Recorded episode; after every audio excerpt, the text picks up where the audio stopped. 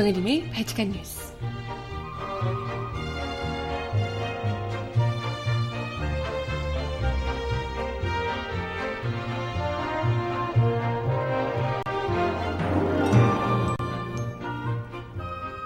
여러분 안녕하세요. 발칙한 뉴스 정혜림입니다.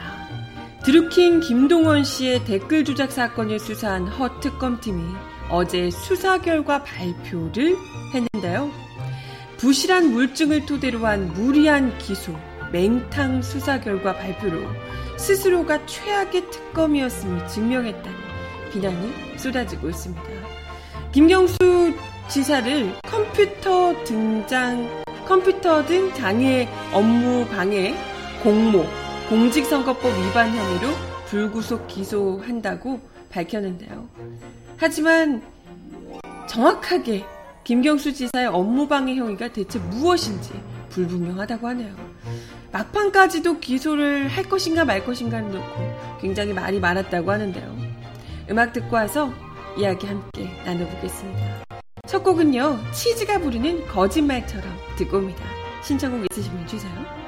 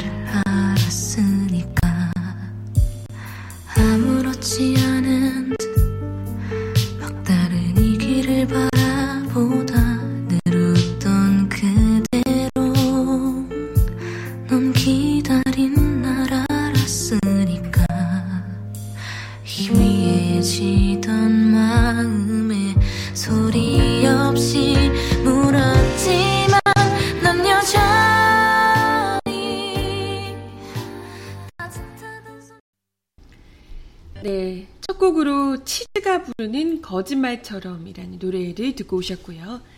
잠시 후에 음악 더 들려드리도록 하겠습니다. 어, 어제 드루킹 김동원 씨 댓글 조작 사건을 수사해 온 허익범 특검팀이 수사 결과 발표를 했습니다.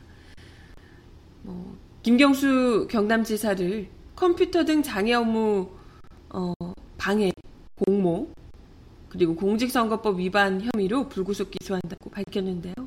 이 밖에도 드루킹 김 씨와 일당 8명은 컴퓨터 등 장애 업무 방해 혐의, 또 드루킹 김 씨를 포함한 4명은 정치자금법 위반 혐의, 그리고 김경수 도지사의 의원 시절 보좌관 한 씨는 뇌물수수 혐의, 그리고 드루킹 김 씨 외 2명은 뇌물 공여 혐의로 각각 기소가 됐습니다. 이번 수사 결과, 결과 발표에서 가장 두드러지는 점은 김경수 경남지사의 업무방해 혐의가 대체 무엇인지 이게 가장 핵심 포인트였잖아요. 근데 이게 불분명하다는 겁니다. 사실 어, 수사를 종료하면서 김경수 지사를 기소할 것인가 말 것인가 굉장히 핵심이었거든요. 사실 최초로 특검 중에서 수사 기간을 연장하지 않으면서 스스로가 별로 어, 수사할 게 별로 없다는 것을 수사할 게 별로 없다는 것을 보여줬던 그런 특검인데 저희 법무팀에서도 기자들이 법무 기자들이 뭐 그러더라고요. 이게 뭐 전화를 안 받는다. 자기들도 굉장히 난, 난감할 거다. 이게 기소를 하면 또 어떤 내용인지를 검찰이 다 보게 되는 거잖아요. 어떤 내용인지를 구체적으로 밝히면서 검찰이 이걸 보면서 자기들이 말도 안 되는 걸로 이렇게 엮어놓은 것을 낱낱이 이제 뭐랄까요? 털리는 까발리는 이런 그림이 될 수 있기 때문에 그것도 부담스럽고 그렇다고 해서 기소를 안 하기에는 김경수 하나만 붙잡고 온 건데 사실상 드루킹 특검이요. 김경수 죽이자고 온 거잖아요 영장도 기각되는데 기소조차 안 한다 이러면 스스로가 이건 우리가 정치 특검이었다라고 인정하는 것밖에 되지 않기 때문에 어, 굉장히 이제 좀 이래, 이도저도 안 되는 고민을 할 수밖에 없을 것이다. 이렇게 얘기를 하더라고요. 어찌됐건 기소를 하긴 했는데 그 내용 자체가 굉장히 좀 억지스럽고 역시나 뭐가 없었던 거잖아요. 근데 그때도 구속영장 청구할 때도 그 영장 자체가 굉장히 어이가 없었는데 이번에 이 기소를 할 때도 구체적으로 김경수 지사가 업무방해 혐의라고 하는데 뭘 대체 어떻게 했는지를 굉장히 불분명하게 적시하고 있다는 겁니다. 특검팀은 김경수 전 의원이 경공모 회원들과 공모해서 매크로 프로그램 일명 킹크랩, 킹크랩을 이용해서 포털 사이트의 댓글 순위를 조작함으로써 네이버 등의 댓글 순위 산정 업무를 방해했다. 네이버의 댓글 순위 산정 업무를 방해한 혐의군요. 아무튼 이런 이 업무 방해 혐의로 김 지사를 기소했다고 밝혔습니다. 하지만 수사 결과를 보면 당장에 김 지사가 드루킹 일당과 정말 공모를 했는가? 그 근거가 너무나도 취약하다는 거죠. 계속해서 지적이 되고 있지만. 특검팀은 공소사실 요지로 드루킹 일당이 킹크랩을 통해 포털 사이트 댓글을 조작했다는 사실만을 설명할 뿐, 정작 김 지사가 구체적으로 드루킹 일당과 어떻게 공모했는지를 전혀 말하고 있지 않다는 겁니다. 그냥 특검팀에서 얘기하고 있는 공소 이유는 드루킹 김 씨가 주장한 일방적인 주장 내용? 그냥 김 씨, 에, 드루킹 김 씨가 김 지사를 불러다가 킹크랩을 시연했어요. 라고 본인이 얘기한 것. 이거 외에는, 뭐, 그 증언, 증언? 네, 그 주장. 이것 외에는 아무것도 없다는 거죠. 그러니까 영장도 기각됐던 거고, 그죠? 특검팀은 수사 막판까지 드루킹 일당을 무덕, 무더기로 기소하는 등, 아니, 소환하는 등, 드루킹 김 씨의 업무방해 혐의에 김 지사의 공모 혐의를 얹으려고 안간힘을 다해서 애를 썼거든요. 하지만 결국 김 지사의 킹크랩 시연의 참석 여부를 특검이 밝혀내지 못한 겁니다. 주장했다는 거 말고는 아무런 증거가 없다는 거죠. 특검, 특검은 수사기간 내내 2016년 11월 김 지사에게 회식비조로 100만 원을 받았다. 김 지사가 킹크랩 시연회를 본 뒤 고개를 끄덕였다라는 등의 고개를 끄덕였어. 네. 이런 주장을 언론에 계속해서 흘려서 마치 김 지사가 2016년 대선을 앞두고 누름나무 출판사 사무실에서 드루킹 일당의 킹크랩 시연을 보고 경공모 측에 100만 원을 전달했다라는 의혹을 기정사실화 시킨 바 있습니다. 하지만 이번 발표에서 특검은 김 지사가 드루킹 김 씨로부터 100만 원을 받았다는 부분에 대해서 증거가 불충분하다고 밝혔습니다. 이건 뭘까요? 수사 과정에서 김경수 흠집 내기를 스스로 했다는 사실관계도 뭐 증거가 불충분한데도 불구하고 이걸 막 흘린 거잖아요 언론에 스스로가 김찜 김경수 흠집 내기를 했다는 것을 인정한 꼴이 됐습니다. 그리고 김 지사의 공직선거법상 이익 제공 의사 표시죄 혐의 부분 더 부실한 증거, 더 부실한 근거를 가지고 이 혐의를 제기했는데요. 특검은 김 지사가 드루킹 김 씨에게 6.13 지방선거에서 불법 댓글 조작으로 선거운동을 도와줄 것을 조건으로 경공모 회원인 도두영 변호사에게 샌다이 총영사직을 제공할 것을 약속했다라고 주장을 한 겁니다. 근데 이 부분을 설명할 어떠한 근거도 제시하지 않았고요. 오로지 그냥 기존의 드루킹 김 씨의 진술. 드루킹이 얘기하는데 이렇다더라. 이걸로 기소를 한 거야. 증거도 없는데. 대박이 아니. 아니, 어떤 그 또 피의자 한 사람의 주장으로 다른 사람을 기소를 할 수가 있나요, 이게? 이럴 수 있어? 더욱이 김 씨가 일본 오사카 총영사직을 김 지사가 아닌 김 지사의 보좌관을 통해 청탁했다고 진술을 번복하기까지 했는데 검찰의 마지막 증거라고 볼 수 있는 이 드루킹 김 씨의 진술조차도 지금 신빙성을 잃은 상태잖아요. 이 진술이 과연 법정에서 증거 능력으로 인정받을 수 있는가? 이것도 이제 의문이고요. 아니 그리고 아니 그리고 뭐 누누이 이번에도 이야기를 드리지만 지난 대선이 뭐 그렇게 불법까지 저지르면서 안간힘을 써야 할 만큼 그것도 뭐 비전문가의 그냥 뭐 민간인인 드루킹 김씨 정치를 저쪽 정확히 알지도 못하는 이런 사람에게 돈까지 줘가며 불법적인 댓글 조작을 노래할 만큼 지난 선거가 어려웠냐고요. 그런 거 안 해도 누구나 다 뭐 사실 차라리 경선이 더 쫄깃했지. 차라리 경선이 어 혹시 반전이 있을까 이런 좀 경 이게 있었지. 사실 대선 자체는 그 누구도 의심하지 않았잖아요. 격차 굉장히 클 것이라고 예상을 했고 실제로도 그랬고 그냥 어대문이었던 거잖아요. 어차피 대통령 문재인 되는구나라고 생각을 했던 건데 굳이 그런 판에서 아니 뭐 문재인 박근혜 이렇게 됐던 그 지난 19대 대선이었으면 모를까. 그때는 굉장히 막 첨예했잖아요. 그래서 온갖 그 국정원, 국방부 등등해서 경찰까지 뭐 댓글 공작들이 어마어마했던 건데. 아니 그랬던 선거도 아닌데 뭐하러 굳이 그것도 의원이 김경수 의원이 그 당시 의원이 뭐하러 그런 짓을 굳이 하겠습니까? 불필요한 짓. 아니 뭐 그 돈을 주나 안 주나 어차피 대통령이 될 건데 굳이 그렇게 나중에 문제가 될 만한 일을 왜 하겠냐고요.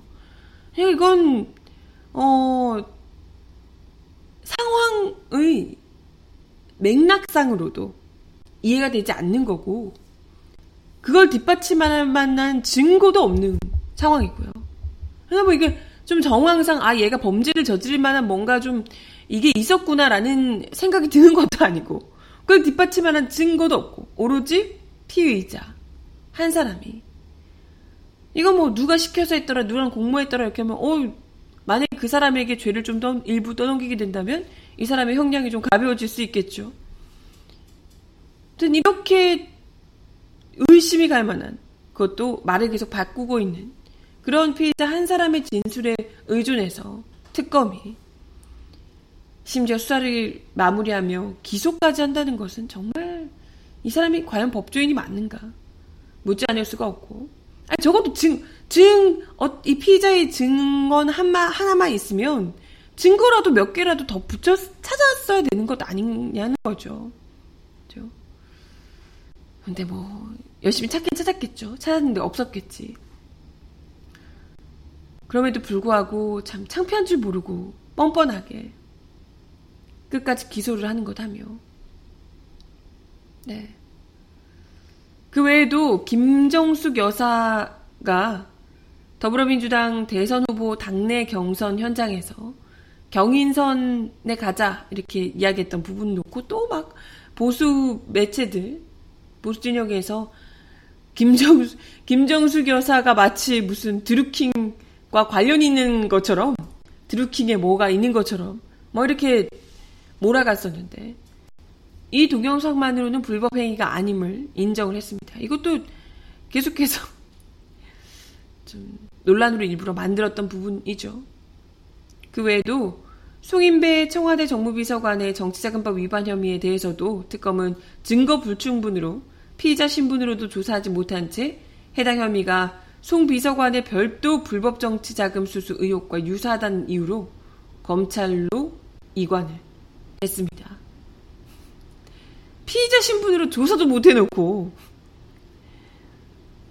별도의 불법 정치 자금 수수 의혹과 유사하다. 유사하다. 이러면서 검찰로 또 이관을 했어요. 특검은 그야말로 딱 내내 사실관계가 명확히 확인도 되지 않거나 충분한 조사조차 되지 않은 내용들을 언론에 계속해서 공개하며 언론 플레이를 해왔습니다. 뭐 드루킹 김 씨의 일방적인 주장을 언론에 흘린 것 뿐만이 아니고요. 드루킹 사건과 무관한 이 송인배 비서관의 불법 정치 자금을 수사한다면서 특검의 조사 범위에서 아예 벗어난 사실을 알리기도 했습니다. 이를 통해서 특검이 송 비서관이나 백원우 청와대 민정비서관 등을 계속해서 거론하면서 청와대에 흠집을 내려는 듯한 인상을 줬죠. 실질적으로 이분들이 뭐 전혀 수사 내용 상으로 언론에 흘렸던 내용들이 제대로 밝혀진 게 없는 거잖아요. 지금 뭐 송 비서관이나 뭐 백원우 비서관이나 다들 조사를 하네 어쩌네 하지만 뭐 하나 밝혀내지 못하고 그냥 흘렀던 거잖아요. 그럼에도 불구하고 계속해서 드루킹이랑 엮어서 이름을 거론하며 마치 문재인 정부가 이 뭐 지금 김경수뿐만이 아니라 김경수를 넘어서 문재인 정부가 드루킹을 조작을 해서 드루킹을에게 이제 조작하도록 시켜서 박근혜랑 똑같이 그렇게 다 이렇게 몰아가고 싶었던 거죠. 여론 조작을 해서 대통령이 됐다. 아니 니들은 무슨 모든 공권력을 다 동원해서 국민 세금으로 댓글 알바를 해놓고 여기 지금 일개 민간인 네티즌을 두고 해도 솔직히 국정원 이런 애들 훨씬 잘하겠죠. 말입니까? 그래도 무슨 민간인 어디 전문가도 아니고 민간인을 두고 박근혜 그 댓글 공작과 국정원 댓글 공작과 퉁치려고 안간힘을 다 썼는데 결국에는 이도저도 아니고 스스로가 정치 특검이라는 것을 낱낱이 드러내며 끝이 난 게 아닐까 싶습니다. 뭐, 그 과정에 정말 억울한, 정말 아까운 사람인 노회찬 정의당 원내대표 같은 사람만 잃게 됐고요.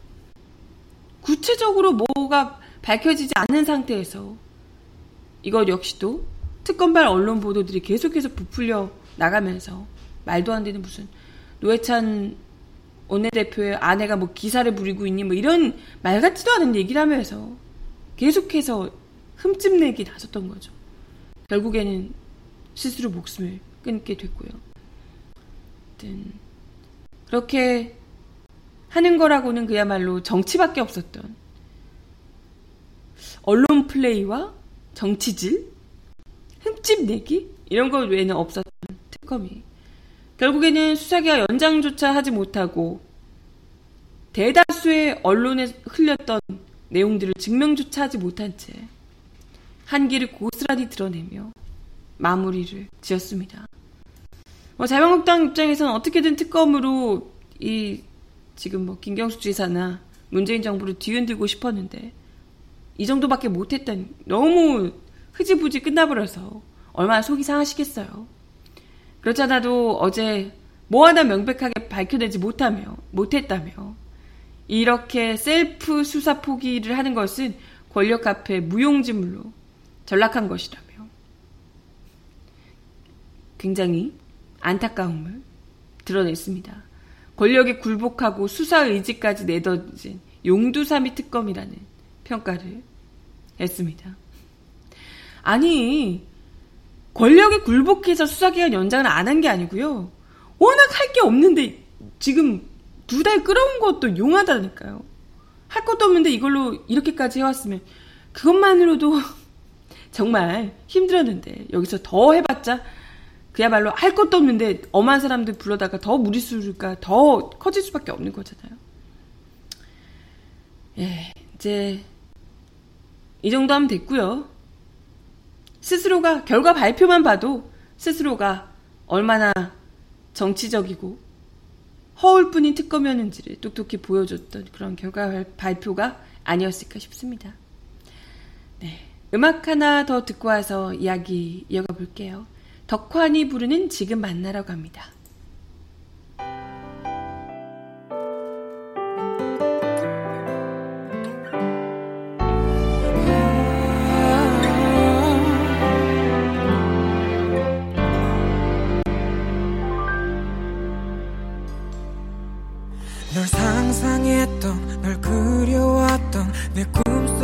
너를 혼자 간직했던 비밀스럽던 너를 내 작은 별에 내 작은 맘에 네가 들어와서 떨리는 날 정말 네 앞에 서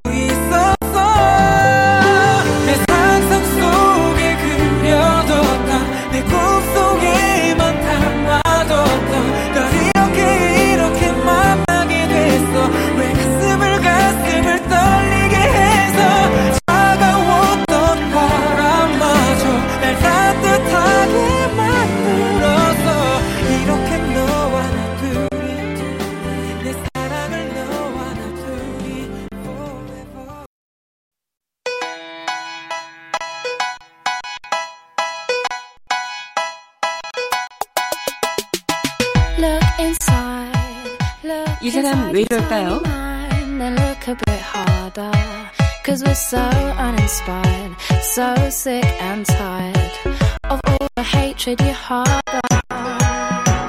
So you say 양승태 사법부가 삼성 반도체 노동자의 백혈병에 대한 산업체 판결을 내렸던 판사조차도 압박했던 사실이 드러나 충격을 주고 있습니다.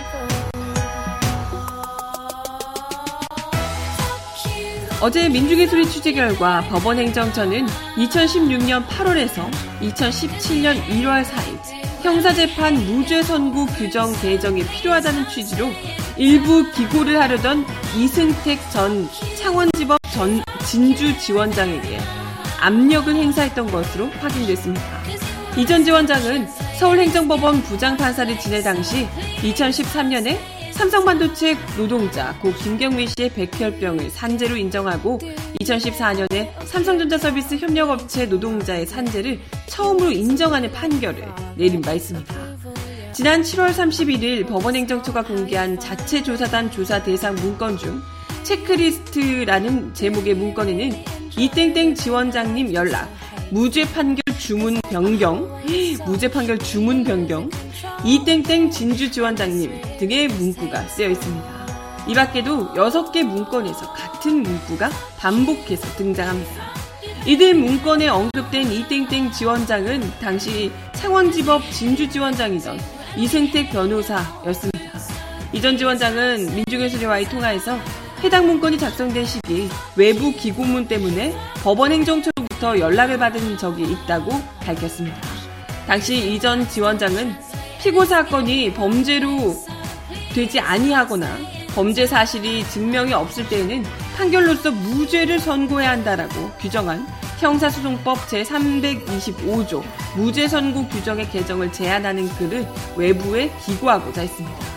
검사가 피고인이 범인임을 입증하지 못할 경우 피고인에겐 아직 유죄의 가능성이 남아있음에도 형사소송법에 따라 판사가 무죄라고 선고하게 되고 이에 따라 사법신뢰에 타격을 받는 현실을 지적한 내용이었습니다. 법원행정처 문건에 이 지원장의 이름과 함께 등장한 무죄 판결 주문 변경이라는 문구는 이 기고문의 내용을 언급한 것으로 보입니다. 이전 지원장은 외부에 글을 올리려고 했는데 법원행정처에서 기고문의 취지는 좋으나 이 시기에 이런 글을 싣는 것이 적절한지 모르겠다. 안 냈으면 좋겠다. 라는 취지로 연락을 했다고 밝혔습니다. 이어 전화를 한 사람이 법원행정처 누구인지는 모르겠다.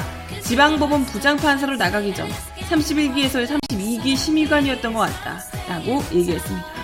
당시 법원은 정운호 네이처 리퍼블릭 전 대표이사가 원정 도박 혐의로 구속되면서 법조 비리 사건으로 확대된 정운호 게이트로 굉장히 시끄러울 때였습니다.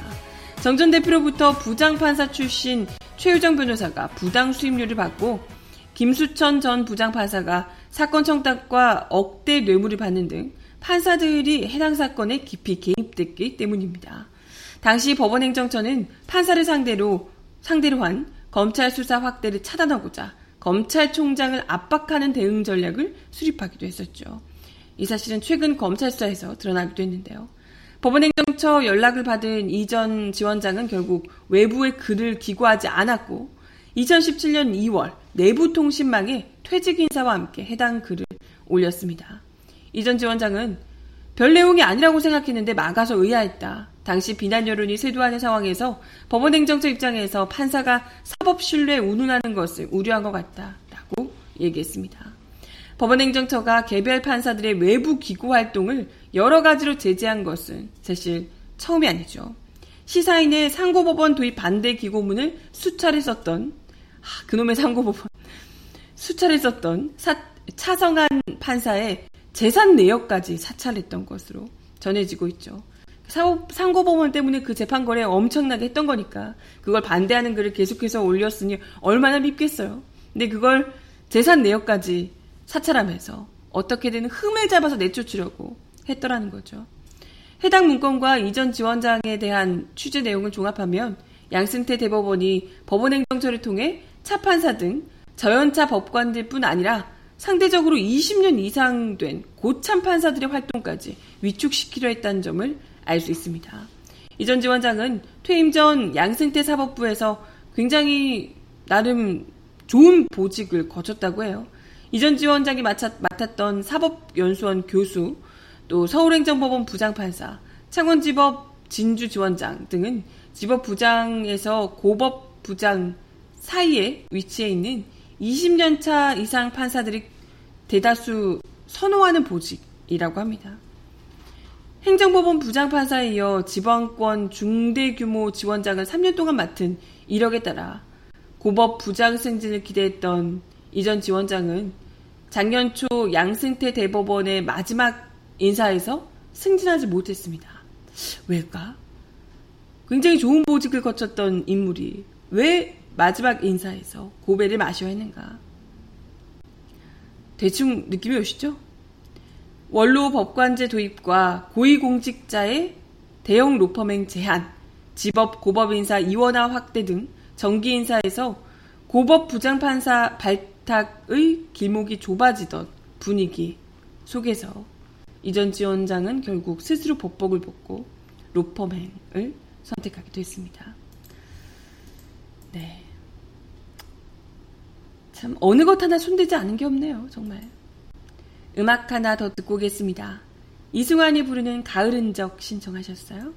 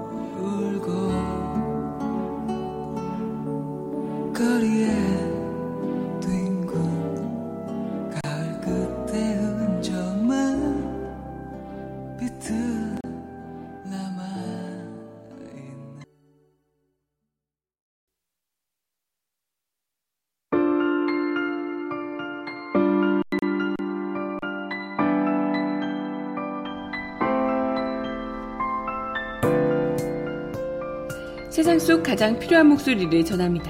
여기 이곳 우리가 있어요.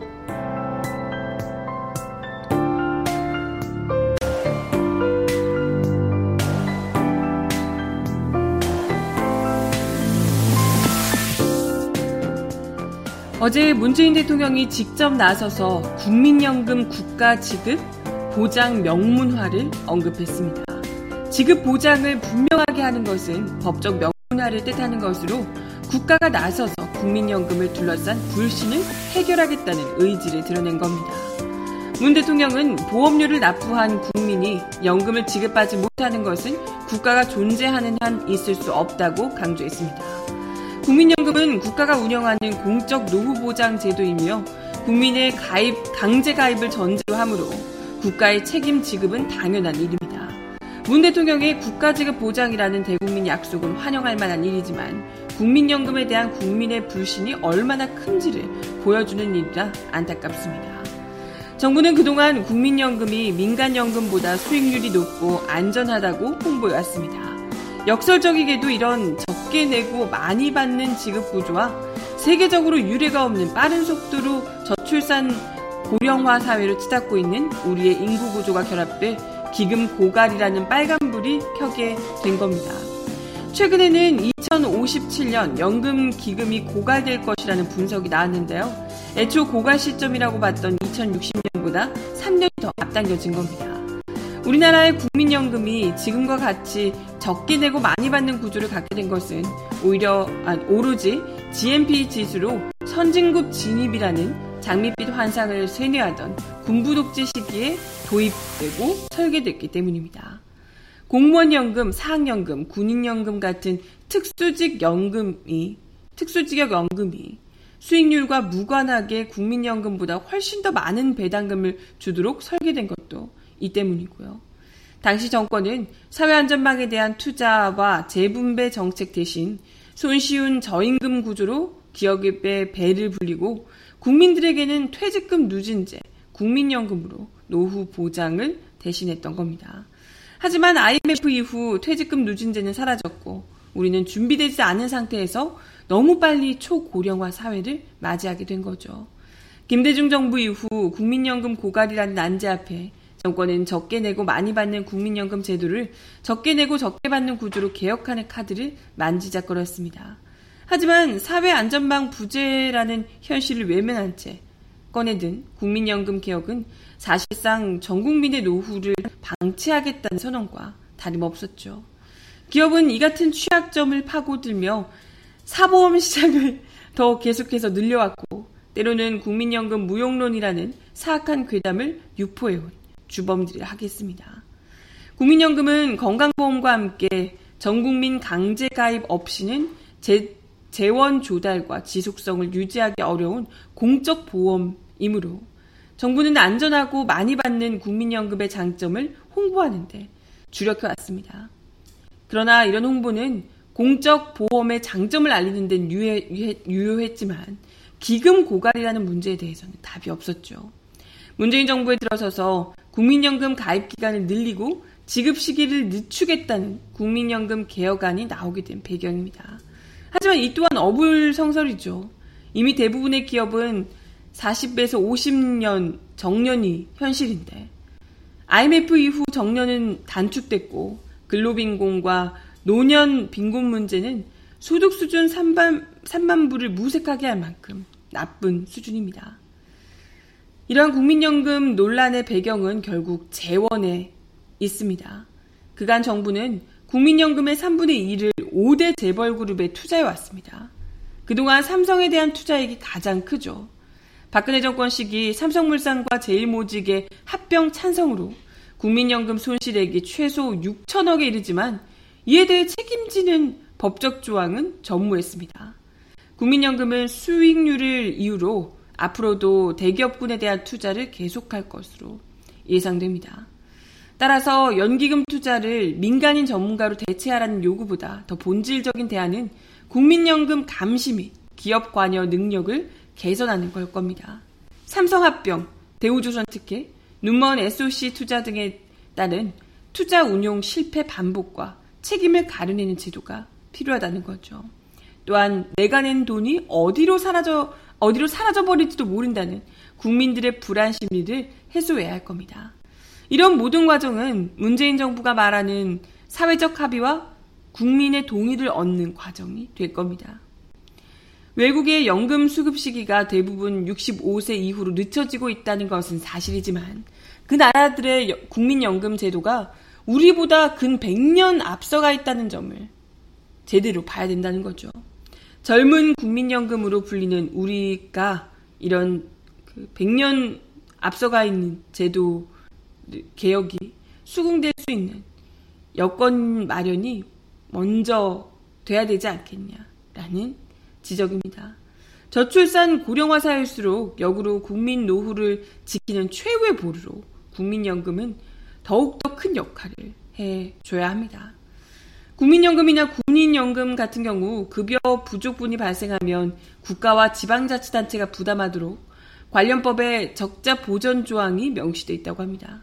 지금까지 대부분의 국민연금 개혁안은 조세 보전이 아닌 보험료를 인상하면서 지급하겠다는 것이었거든요.